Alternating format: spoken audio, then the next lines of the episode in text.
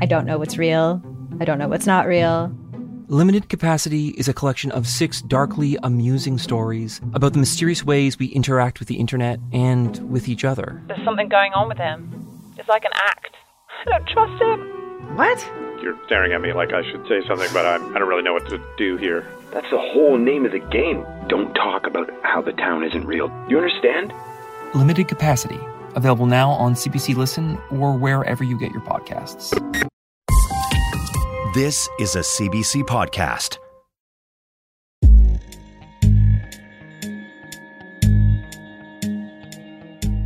In 2011, the Arab Spring was sending shockwaves across the world.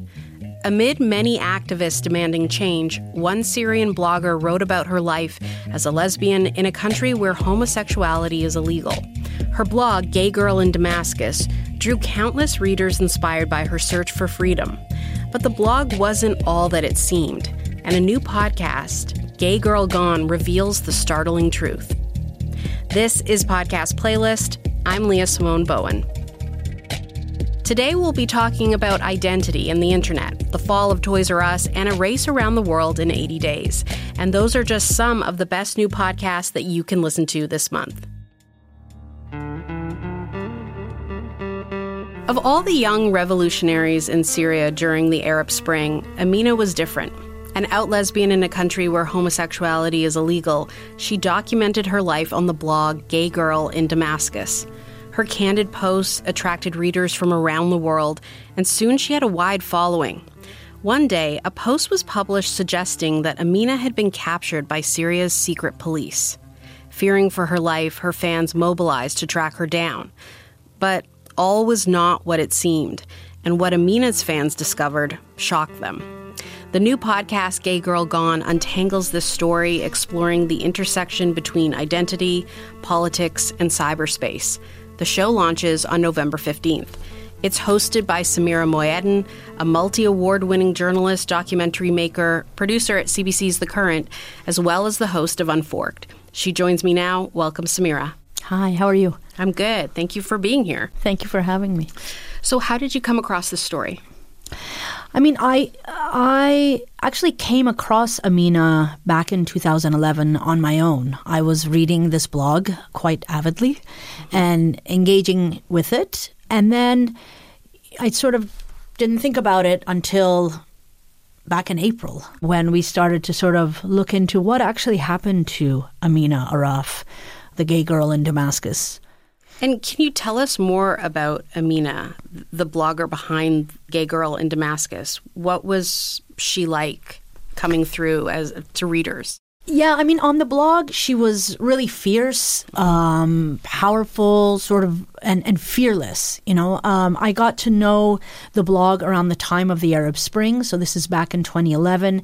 And, you know, things sort of went from Tunisia to Egypt and Libya and then landed on landed in Damascus, right, on, on Assad's doorstep. And that's when I started sort of reading um, Gay Girl in Damascus because it, it was a blog that really was like no other. Right, there were there were a lot of blogs and activists blogging in Arabic at the time about the Arab Spring, but what was different about this one was that it was blogging in English, and the person was in Syria, and Amina was half American, half Syrian, so this dual citizen, and she sort of occupied these two worlds, right? So very relatable um, to myself, right? Um, and so that's really what attracted me to the blog at first. And at the time, what differences did you notice between how the blog was being covered in the news versus how people were discussing it online? Were, were those two different perspectives? I, I, it's an interesting question because I think the reason that the blog, as I said, got taken up was mm-hmm. because it was writing in English. So mm-hmm. news news outlets like The Guardian or CNN started covering the posts. Uh-huh. From the blog.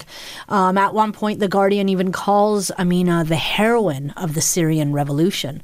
And the way it was being talked about, sort of outside of the media, was that people were going to the blog to get a different perspective, right? Because what Amina would do was sort of hone in on what was happening on the streets.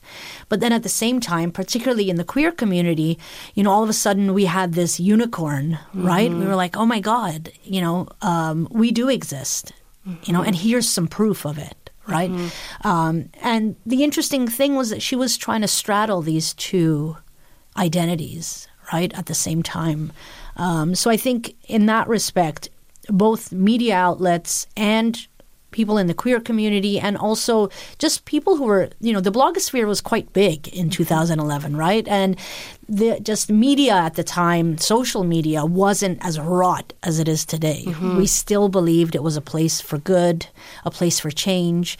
And it was also a time when legacy media didn't really know how to interact with social media. They were still trying to figure out, and the Arab Spring just sort of was playing out on Twitter at That's this right. time, right? So it, it's an interesting time to go back to. I think a lot of people forget, you know, there was some hope with the internet still. Yeah, people, Twitter wasn't such a terrible place. it was still Twitter. It was still Twitter, yeah. So I know we don't want to give away really anything in this Yeah. podcast, but I know eventually uh, a post is shared that says Um, Amina may be missing.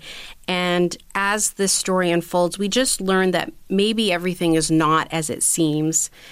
How much can you tell us about that? How much can you tell us about this aspect? Yeah, I mean, there was a huge mobilization that happened because we saw that this post went up on Gay Girl in Damascus on the blog from Amina's cousin mm-hmm. saying Amina's been abducted by Assad's secret police, um, uh, known as the Mukhabarat. And so th- this massive movement started. There was a huge Free Amina campaign. The uh, U.S. State Department even gets involved because remember, she's a dual national. And so there's this huge mobilization, and people start looking to see okay, where, where is she? How can we help her? And a lot of other organizations get involved, like human rights organizations, uh, journalist organizations. And what they start to find out is not at all what they were expecting to find out. And uh, again, sort of then out come these broader questions of like who gets taken up, who doesn't, you know, what voices get drowned out, what voices are sort of put on the front of the papers. And it's sort of these questions that we really grapple with in in the podcast. And what do you hope listeners take away from this show? I think the biggest takeaway for me was that to look at sort of whose voices we're listening to mm-hmm. when we look at conflicts, particularly in the Middle East. What voices are getting drowned out and what voices are getting picked up and amplified? Mm-hmm. It really leaves you with a lot of questions rather than a lot of answers. Mm-hmm. Well, let's listen to a clip now. This is from episode one. One of the people you introduce us to is Sandra from Montreal. Can you tell us a bit about her? Yeah, so Sandra is, uh, her name is Sandra Bagaria. She, at the time, back in 2011, was living in Montreal and was sort of making her way through a dreary Montreal winter and comes across Amina on a dating site. And they just really formed this beautiful friendship and love affair. And, you know, again, Sandra finds out that her lover has been abducted. And so she really goes all in in trying to find Amina. And uh, that's that's all I can tell you, really. It's a really extraordinary uh, story. Let's listen to this clip now. This is Sandra recalling how she first came into contact and fell in love with Amina. Let's take a listen. It's early 2011. Sandra Bagaria is just trying to get through another drawn out, miserable Montreal winter. You go out of work and it's like dark. You feel more isolated. It's the moment where you actually spend the most time with yourself. Sandra's spending most of that time on the sofa, curled up under blankets with her cat nearby. Her escape is a book she just ordered, a book of love letters between writers and lovers Virginia Woolf and Vita Sackville West. I think uh, the romantic part of me, I really like find it beautiful, you know, that two people could write to each other in letters and like wait for the letter and respond to it. And I have a fascination for like correspondence. There's a French word épistolaire. I found it so, so beautiful, the writings between these two, like the way they can be at the same time so transparent in a way and hidden. They were women in love at a time when it was really impossible for two women to love openly. And Sandra, she's all in with Vita and Virginia. But in her own love life, there is a lot less happening. She's in her 30s and has been single for about a year. She has flirted with a few women, but nothing to get excited about. It was disappointing because, you know, you have hopes and sometimes you think that there's a connection and then you realize there's actually no connection. I said to myself, okay, let's find some distraction.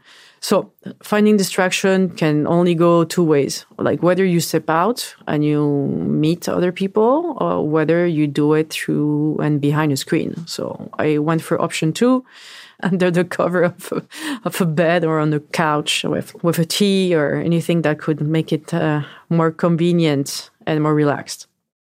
Pretty soon, the book of love letters is set aside and all Sandra is doing is scrolling through online dating apps. I took the Blackberry in bed, next to my bed, and I was hooked on these applications, checking out the profiles of people, of women, like where they're coming from, their interests. But nothing is hitting until and I remember it was a snowshoeing day with a friend of mine, and we were snowshoeing, and I started receiving like notification messages. And we were kind of like, oh wow, who is that girl? Like already accepting, already uh, starting to text. I saw her name first, Amina Arraf. And I was like, oh, this is a very unusual name for Quebec. So that was my first like curiosity out of her, her name. She was a brunette with strong dark eyes. Amina Arraf. The profile picture striking. Amina has chin length hair, an elegant neck, and a mole just right above her left eyebrow. She's smiling shyly and glancing down. She's beautiful.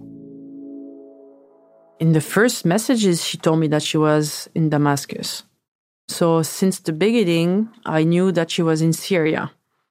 My great grandmother was born in Syria, in Aleppo. So the fact that she was coming from there was, you know, very cool. It might sound like a small connection, but for Sandra, it means a lot. For a few generations, her family lived in both Egypt and Morocco before her mom immigrated to France, where Sandra was born. I missed a lot of, you know, the exotic angle that I was raised with and that I was always exposed to. So for me, it was a great package. She had Middle Eastern roots, the perfect English writing. She could express herself very well. She was interested in me. She was single. I always value when people are being honest and true to themselves. So for me, it was really appealing that she had that openness about who she was, and at the same time, not being afraid of sharing uh, the fact that she was from Syria and gay. So they start chatting, and the more Sandra finds out, the more intrigued she becomes. I found out that she had dual citizenship, US and Syria. Her mom was American and her dad was Syrian. Amina had been living in the United States but recently moved back to the family home, a sprawling house in Damascus. I actually know where they lived in the neighborhood because she sent me a postal address also once. So I remember putting it in Google Maps and looking it up and seeing where she was living. Sandra looks up everything she can about Damascus, trying to imagine Amina there. She watches tourism videos and she loves it when Amina paints pictures of the city. For her, it's the smell of jasmine, tea that I would totally foresee in Damascus because I experience it when I go to Morocco, you know? So um, it's always based on like the flavors that you taste and the smells that you randomly catch when you walk in the Medinas and I was imagining her there, wandering around the city and also, you know, projecting myself in a city that I actually don't know, but that, that I started to uh, learn and to know more about through her. And soon the messages are zipping back and forth across the globe. Could be at work, during the day, uh, when I have a break, or like at lunchtime. I was texting till the moment I just like couldn't anymore, you know, that your eyes is starting to like hurt. And it was super, super late. And as soon as I was waking up in the morning, you know, I would reach for for the phone, opening it and seeing if there's any messages. When I didn't find messages, I was like also very disappointed, you know. When Amina doesn't respond right away, it's sometimes because of a power outage, just one result of the chaos in the country in 2011. Amina tells Sandra that she wants to join the revolution and that she wants to document it too, both the protests and her own life as a lesbian in Syria. So she thought to do it all, to start a blog and to put her writings, and at the same time report on her day to day life in Syria. But Amina's decision to write her blog under her real name terrifies Sandra. I think she already had in her head what she wanted to do. Even if I would have told her, maybe it's a, not a good idea, maybe you should wait, uh, I don't think it would have changed anything, honestly, because she was the type of personality that was also stubborn and had a clear idea where she wanted to go and what she wanted to achieve. It's about a month and a half after Amina and Sandra first message one another that Amina publishes her first blog post. And just a heads up, we've asked an actor to read Amina's writing for us. Here I start. And since I am the one writing here, I will begin my way, since of course that's the best way. Bismillah ar-Rahman ar-Rahim, which means, in the name of God, the merciful, the compassionate, and is the way any account is supposed to begin. I set myself a task make sense of the contradictions, and explain myself to me.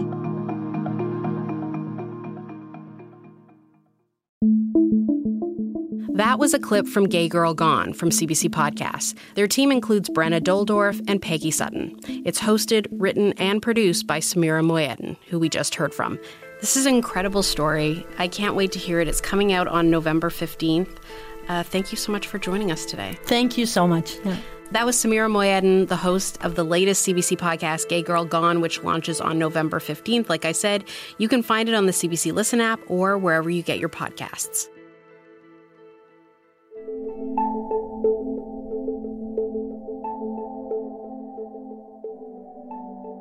Serial is a name synonymous with podcasting. For years, their famed reporting has kept true crime fans on the edge of their seats. Their latest season is called The Kids of Rutherford County. It follows the tale of a Tennessee county that had been arresting and illegally jailing hundreds, maybe thousands of children for over a decade. It would take years, but eventually one lawyer and former juvenile delinquent himself asked, why? The answer would lead back to a powerful judge, the jailer she appointed, and a county that treated this enormous amount of arrests as normal. We'll hear about one of these instances. What started as a friendly basketball game amongst neighborhood kids turned into a small fight. It was recorded, and the video made the rounds amongst other kids, then teachers, and eventually one police officer. That's where we'll pick up this story. Here's host Meribah Knight with more. The reason why Officer Templeton was trying to ID all the kids in the video is because she believed all of them bore some responsibility for the fight, or at least for not stopping it. The two kids doing the actual hitting, she thought they were probably too young to bring charges against. They looked like they were about five or six years old, and in Rutherford County, they generally didn't charge kids under seven. But what about the other kids? The kids standing around, the kids egging it on. Officer Templeton wondered if there was a charge that would apply to all of them. So, relying on the memory of a 10 year old, Officer Templeton took the list of names given to her by Marie and headed to the county's judicial commissioner's office for guidance on what to charge them all with. In Rutherford County, judicial commissioners are the people who approve charges. At their office, the commissioner searched the state's database, and they found a statute that seemed to fit the bill criminal responsibility for conduct of another. Officer Templeton would later say, quote, I looked at the charge to the best of my ability from my experience was like, yeah, that's the charge. The judicial commissioners signed off. Petitions were secured. Word went out. Arrest these kids. As would later be documented in over a dozen interviews with internal affairs investigators, the arrests did not go smoothly. Well, we'll go ahead and start with uh, May 27th, 2016. It is 11 a.m. Sergeant Craig Snyder, Office of Professional Responsibility. In an office at the local police department, Tammy Garrett, the principal at a school called Hobgood Elementary, sat down with two of those investigators. When did you become aware of the uh, arrests that were going to take place at Hobgood at your school? Um, the investigation or the arrest? Well, the investigation. Oh, The- the- yeah, we're, we're, we're, we're going to try to go in chronological. Principal Garrett told the investigators that Officer Templeton had shown her the video of the fight on a Wednesday. And by Friday morning, Templeton called to say the police were coming to Hobgood to arrest some girls who were in the video. But right away, Principal Garrett was concerned, partly because the kids Templeton named, well, Garrett hadn't seen all of them in the video. There were kids that I knew that I didn't see in there that are good kids at school that I started thinking, you know, what's going yeah, what's going on? I didn't see any of those kids. Did she mention how she had identified those those kids? She had talked to the some kids and the parents. Is what she said. And so I thought, well, she's an investigator, not me. Maybe things I didn't know. Still, Principal Garrett was worried. It was her fourth year as principal at Hobgood Elementary, and she'd spent those years working hard to build trust with parents and the kids at her school. She thought it certainly wouldn't help that relationship if she was allowing police to come to the school and arrest kids, but she believed she didn't have a choice in the matter. Principal Garrett said Officer Templeton assured her the arrests wouldn't be disruptive. She said, I want to promise y'all that they weren't going to be handcuffed and that I'll be there. I'm going to take care of this. It'll be discreet. Garrett told Templeton her preference was that the girls be arrested before school let out. She didn't want a bunch of students in the hallways or the yard or in the bus lines seeing their classmates get taken out by police officers. But as the day wore on, getting closer to school dismissal at 2:30, Officer Templeton still hadn't shown up at Hobgood. Instead, three different police officers came. And that's when things got confusing. Crowded into the assistant principal's office, discussing what to do next, Garrett said one officer in a tactical vest was telling her, go get the kids. But a second officer was telling her, don't go get the kids. That officer seemed to be having second thoughts about the whole thing. So he kept telling me, hey, this is not right. I don't think this is right. What was he specific with anything? So he said, this is going to blow up. This is going to blow up. You shouldn't do this. This is not right. Meaning the arrest. Uh huh. And I don't know what to do. The officer telling Principal Garrett not to go get the kids was Chris Williams. In his internal affairs interview, Officer Williams said when he learned what these arrests were about, he was shocked. It was just like, what in the world? He was like, What in the world?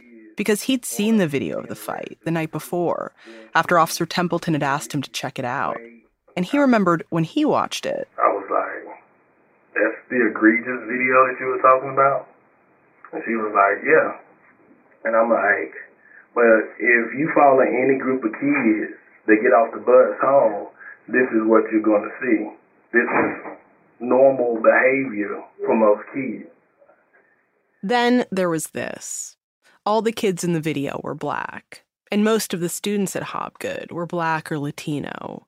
Williams, who's also black, said he didn't think Templeton, who's white, was intentionally going after these kids because of their race.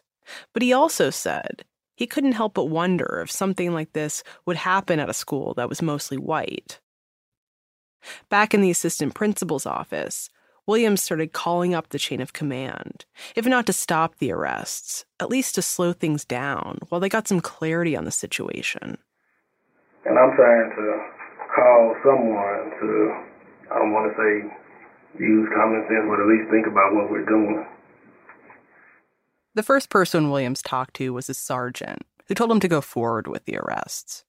He then called others to try to get a different answer. He called a lieutenant, who didn't pick up. Then he got through to a major, who essentially told him to just figure it out. Meanwhile, the officer in the room telling Garrett to, yes, go get the kids, was Officer Jeff Carroll, and he was making his own phone calls.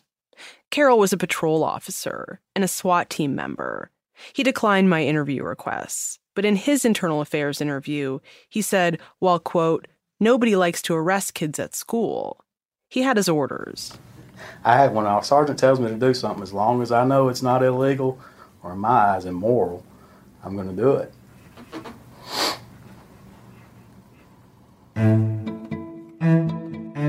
So, who finally said, go get the kids? Uh, Carroll. What made you mm-hmm. listen to Carroll at that point?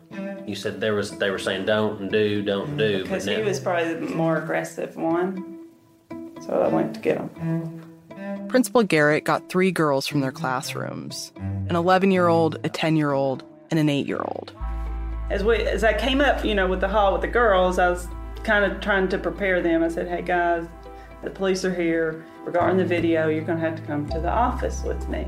Well, the oldest one was telling me, "Hey, these other two weren't even there." You know, from my me seeing the video, I didn't see them in the video, so I thought maybe she had a pretty legitimate claim. I don't know if that's the right you said word. this was in the hallway? Yeah, as we're walking up down the hall, Okay. she was like, "Dr. G, they're not. They weren't even there. They weren't even there." One of the girls even had an alibi. She'd been at a pizza party with her basketball team the day of the fight. As Garrett walked the girls into the office, she turned to the cops and said, These two weren't even there. And then Officer Carroll got very aggressive with me, and um, he was like right here in my face, and he pulled out the cuffs and he said, uh, "We're going now. We're going now. There's no more talking. We're going now." And I said, "But, but, but, you know, they she's they said they weren't even there." And he said uh, three times, I mean, really loud, and he had the handcuffs right in my face, and he's screaming at me. But he, I was scared, and I didn't want to go to jail, and so um, I backed off. But I was crying, and the kids were crying, and they were screaming and reaching for me, and it was, it was, it was awful. The other officers in the room don't recall screaming or yelling, or Officer Carroll being particularly aggressive, but they do confirm kids were crying and emotions were running high. From Serial Productions and the New York Times, that was The Kids of Rutherford County. It's hosted by Meribah Knight. Additional reporting is by Ken Armstrong at ProPublica. The show is produced by Daniel Gilmet and Michelle Navarro.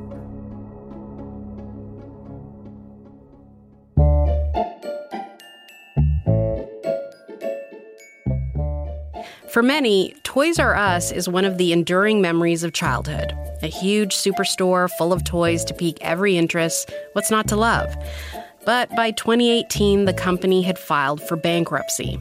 It closed its last U.S. store in 2021, adding another name to the list of big retailers that had been killed by the internet. In this episode of The Closer, host Amy Keene takes you inside the downfall of the iconic retail chain. She's joined by journalist Lauren Hirsch. In this clip, we're going to learn about the initial dominance Toys R Us had over the market. Let's listen.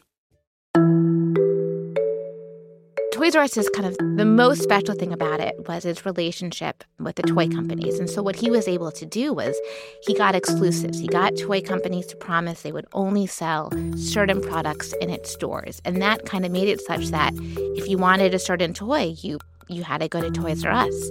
So he took these really big box stores, these large chunks of real estate, and grew them across the country. And so all of a sudden, Toys R Us became this omnipresent experience throughout the country. And if you wanted a toy, you knew the first place that you had to go was Toys R Us. Lazarus steered the company through a decades long expansion at home and abroad. It was operating in 35 countries at its peak. He launched a sister brand, Babies R Us, took the company public, and by the early 90s, he created a proper toy empire that beat out just about any other toy retailer. It was the category killer.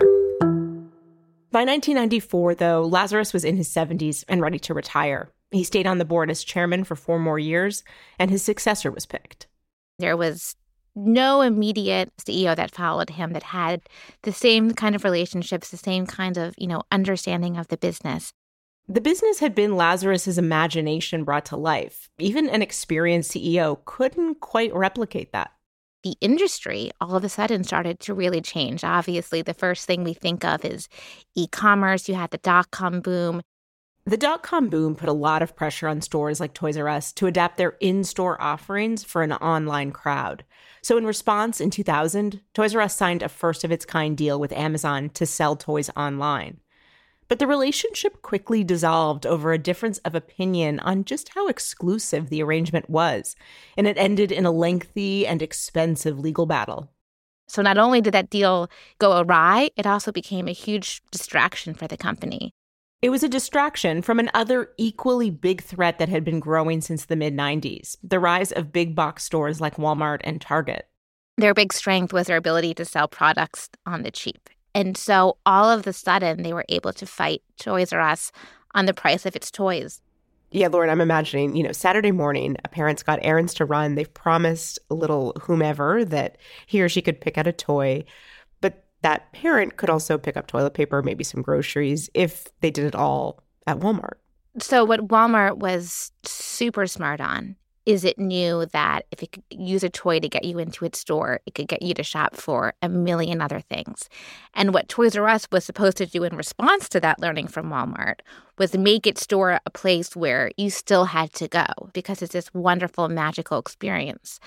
But the problem was Toys R Us had gotten so big and so powerful, and it really hadn't needed to invest in its stores in that ways to become so big and powerful that it didn't really realize times had changed.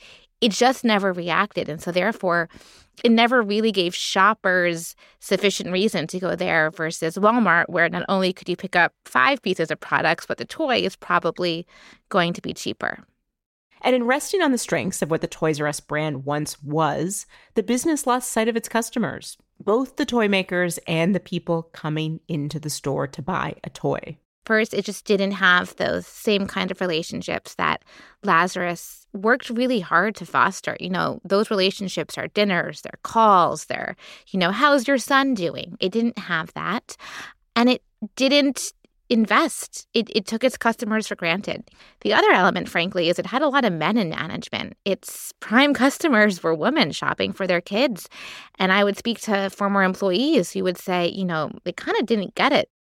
All of this added up to years of grim earnings. And by the early 2000s, investors on Wall Street were souring on the company.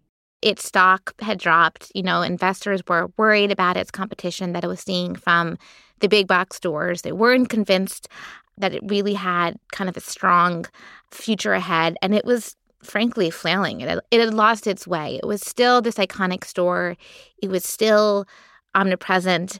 But it wasn't as, you know, almost seductive as it had once been. And, and that became a real challenge for the store.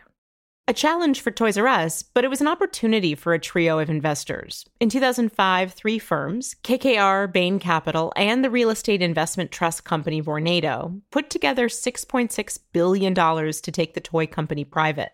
There was almost kind of a ritualistic game plan that private equity firms did when it came to retailers. One was back in those days, the only way a retailer can grow is buy more stores. So you buy a company with a great brand and you say, great. A really easy way to grow sales is to simply build more stores. So that's plan number one.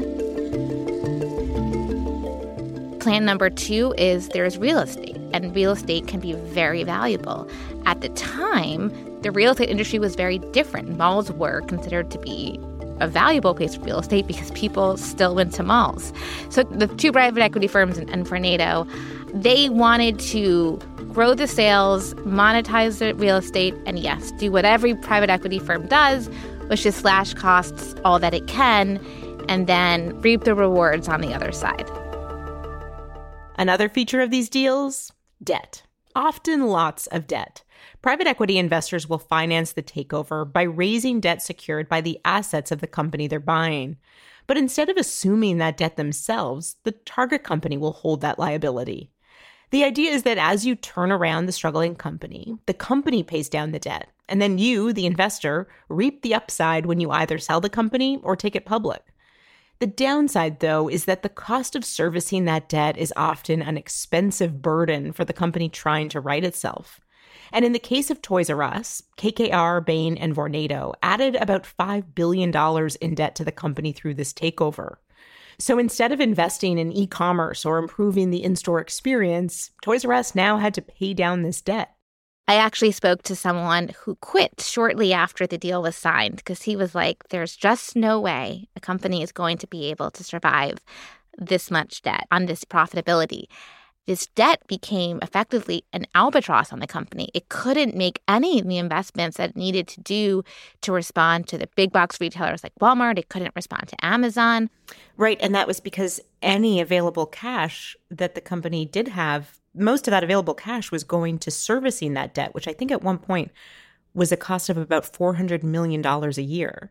Yeah. And the problem is, it becomes this you know, you're just circling the drain, right? You're just trying to survive enough to pay the debt. You don't have any capacity to think about what it means, you know, what it means to actually grow.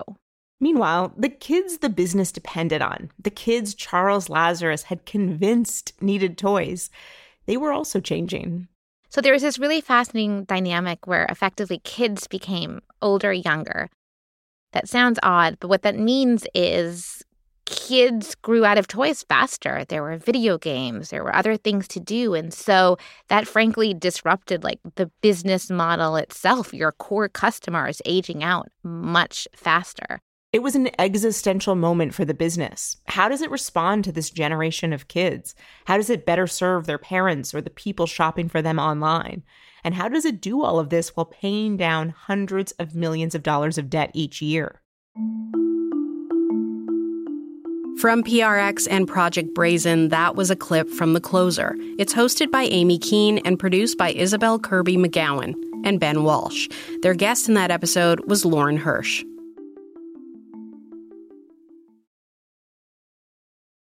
I don't know what's real. I don't know what's not real. Limited Capacity is a collection of six darkly amusing stories about the mysterious ways we interact with the internet and with each other. There's something going on with him. It's like an act. I don't trust him. What? You're staring at me like I should say something, but I, I don't really know what to do here. That's the whole name of the game. Don't talk about how the town isn't real. You understand? Limited Capacity. Available now on CBC Listen or wherever you get your podcasts. Our next story begins in Syria in 2018. Amidst the chaos of war, a two year old named Salman disappears. Meanwhile, in London, Salman's grandfather desperately searches for answers. In, in the podcast Bloodlines from the BBC and CBC podcasts, host Poonam Taneja travels to Syria to find out what happened to Salman and the thousands of children like him. We'll hear Poonam speaking with Salman's grandfather Ash. With more, here's Bloodlines. Well, I just just want him back home and just to just to be a, a normal grandparent to him, to love him, cater for him, and. That's Salman's grandfather, Ash. He's a bus driver from East London. This is from a TV interview with him, shortly after the videos and photos of Salman stopped arriving. What is your concern at the moment about Salman? Uh, concern is locating him um, and finding out his well being, where he is, if he's by himself, unaccompanied. At the time, coalition forces were bombing the last remaining territory IS held in Syria, exactly where Ash believed Salman and his mother Aisha were. Ash was certain Salman was still alive. He could be lying injured in hospital bed or a camp or whatever Ash was worried his grandson was lost in one of the desert prison camps. At the time, they were filling up with orphans and widows.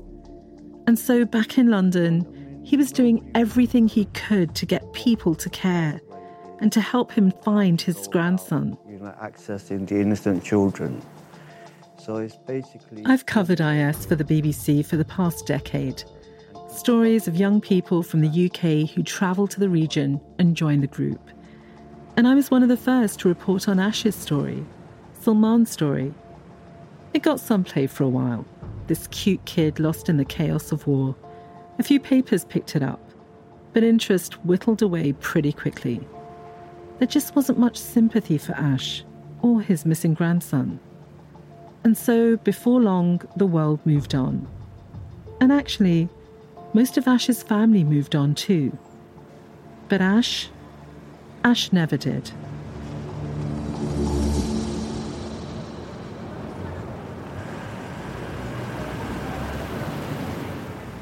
Hey, hi Ash. Hello, Bruno. Nice to meet you again. How are you? I'm good to see you again. Are you comfortable being here and, and chatting here? It's a bit of a secluded park. It's quiet though. Yeah, yeah. Take a seat. You know problem. It's a Friday night in mid November 2022. Ash looks older, more tired than I remember. The park we're meeting is cold and eerie. Meeting here, on a bench in the dark, is Ash's idea. He doesn't want his wife or anyone in his family to know. How have you been? I've been good. I've been good. Just waiting for some good news to come through. Ash has his phone in his hand. And soon enough, he's showing me photos of Salman. Salman in traditional Arab dress, another in a blue t shirt with a shark on it. He's a smiley, happy kid. But then Ash swipes to another photo. Salman's smile is gone. There's a bandage on his forehead. He looks scared and emaciated.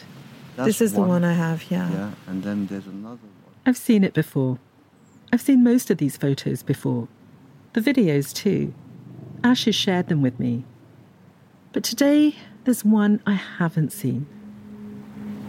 Where did the donkey go? He's got the innocence. Where did it go? No, didn't go to Jannah. Where's Baba? Baba Man, look at me. Where did the donkey go?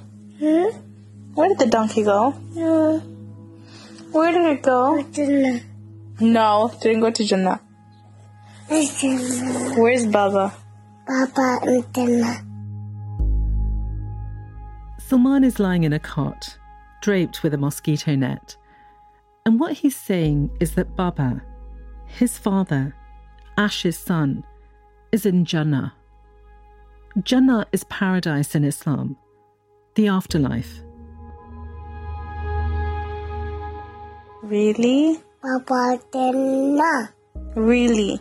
Papa Jannah. Papa Jannah. Papa.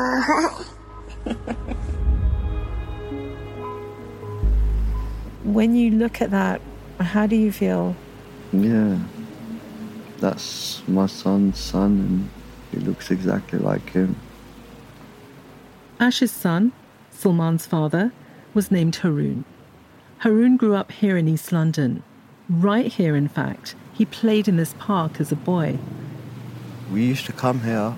We done rollerblading here. We done play tennis here. And generally, yeah, like on hot days, we'd have ice cream. I remember when they were really young. But in 2013, Haroon secretly left the UK for Syria, where he ended up fighting for IS. He also met Aisha, who had travelled there from Canada. They married, and Aisha gave birth to Salman in 2016. Later that year, Haroon was killed by a sniper in Syria. He was 21. It's not small. It's, it's Ash and his wife tried to convince Aisha to leave Syria with Salman, but she didn't. I've covered a lot of stories about British citizens who've become foreign fighters. But the Brits who left for Syria and Iraq to live under IS, it was like nothing I'd seen before. Nothing anyone had seen. IS had this knack, this savvy ability to sell the idea of a perfect Islamic utopia. And it appealed to a lot of young men, but also a lot of young women, and sometimes even entire families. When we first met back in 2019, it was about February, March, I think, and it had just been recently that you'd lost touch with your grandson Salman. Yeah.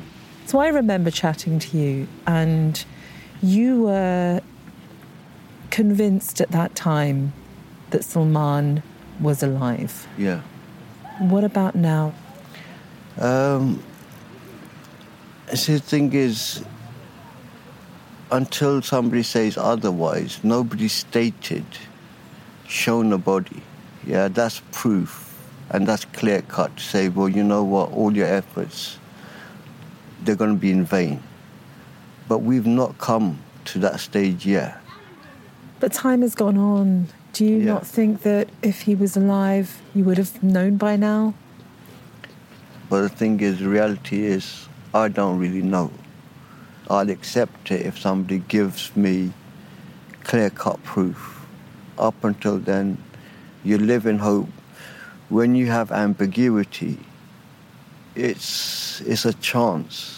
It's not 100%, it's not zero. There is a chance. So you're living on that chance. And, and other children have been rescued. That's factual. So that's kind of like supporting the chance that you're willing to take because that's your blood. And you know, you do anything and everything for your blood. From BBC Sounds and CBC Podcasts, that was Bloodlines. The series was created and reported by Poonam Taneja. Their team includes Fiona Woods, Alina Ghosh, Juwan Abdi, Michelle Shepard, Fahad Fatah, Damon Fairless, James Cook, and Julia Whitman.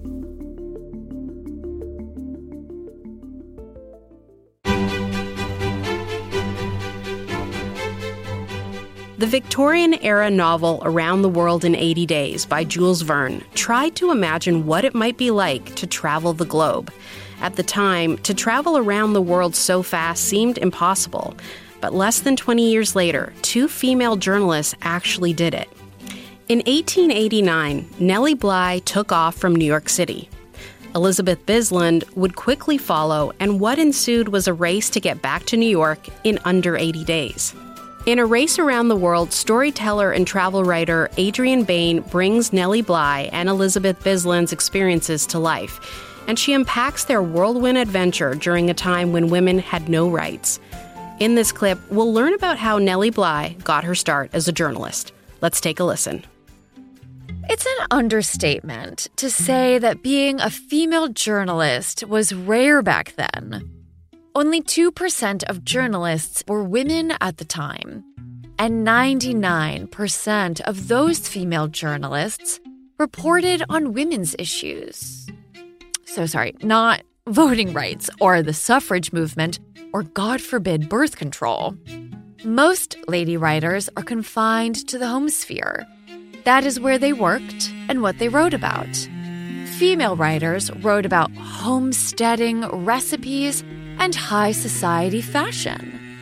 But Nellie is not interested in any of that.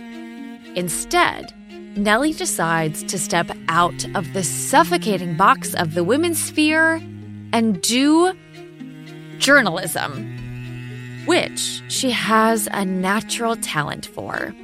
She is exceptional at making others comfortable enough to talk to her, and she uses her new platform for good.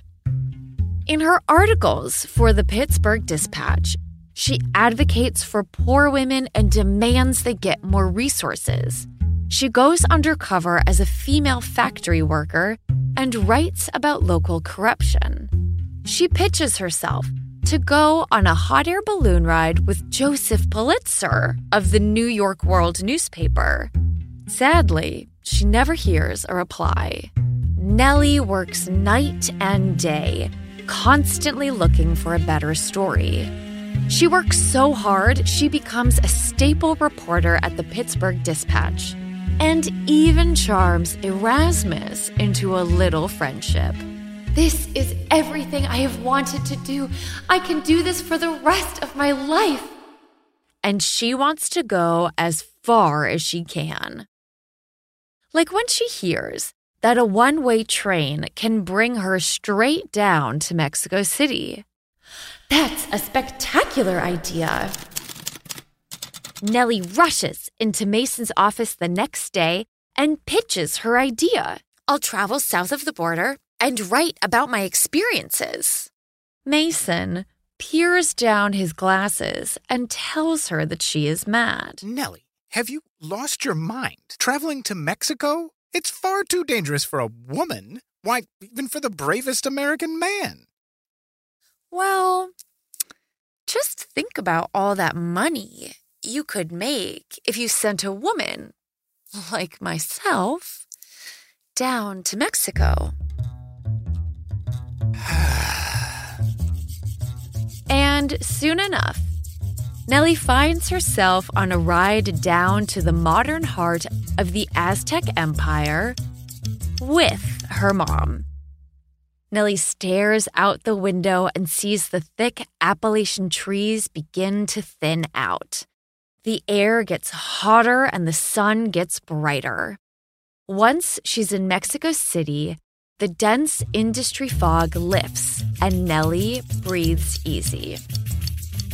She is fascinated by the jungle foliage, the prickly cactuses, the stretching palm trees, and the bushy Mexican cypresses. There's endless music on the streets, outdoor markets selling a rainbow of fruits and vegetables she's never heard of.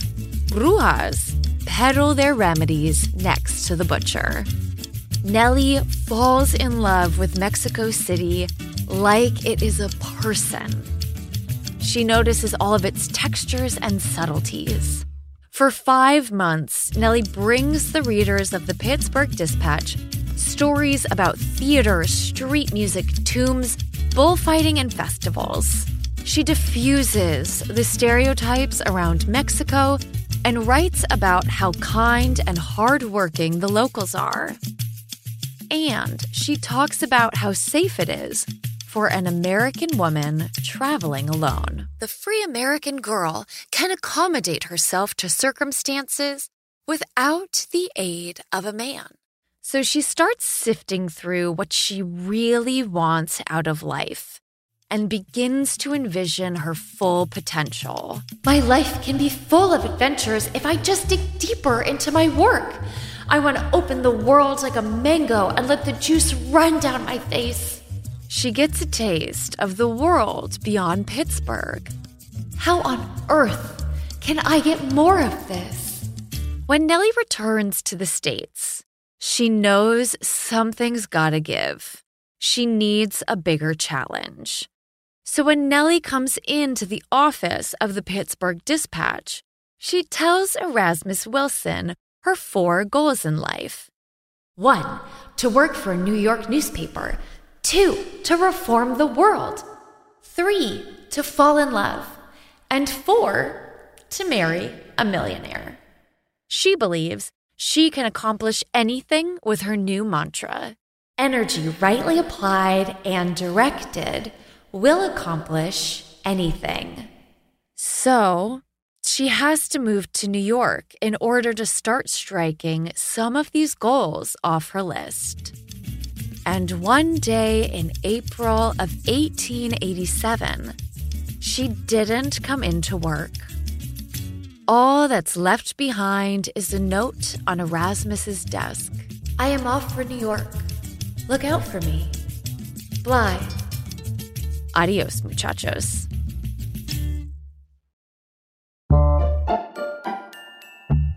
That was A Race Around the World, based on the true adventures of Nellie Bly and Elizabeth Bisland. It's hosted, written, edited, and produced by Adrien Behn, with editorial consulting from Sam Dingman. And that brings us to the end. Podcast playlist is Kelsey Cueva, Oliver Thompson, and Julian Uzielli, with technical support by Emily Chiarvesio. Our senior producer is Kate Evans. Our executive producer is Cecil Fernandez. I'm Leah Simone Bowen. Thanks for listening. For more CBC podcasts, go to cbc.ca slash podcasts.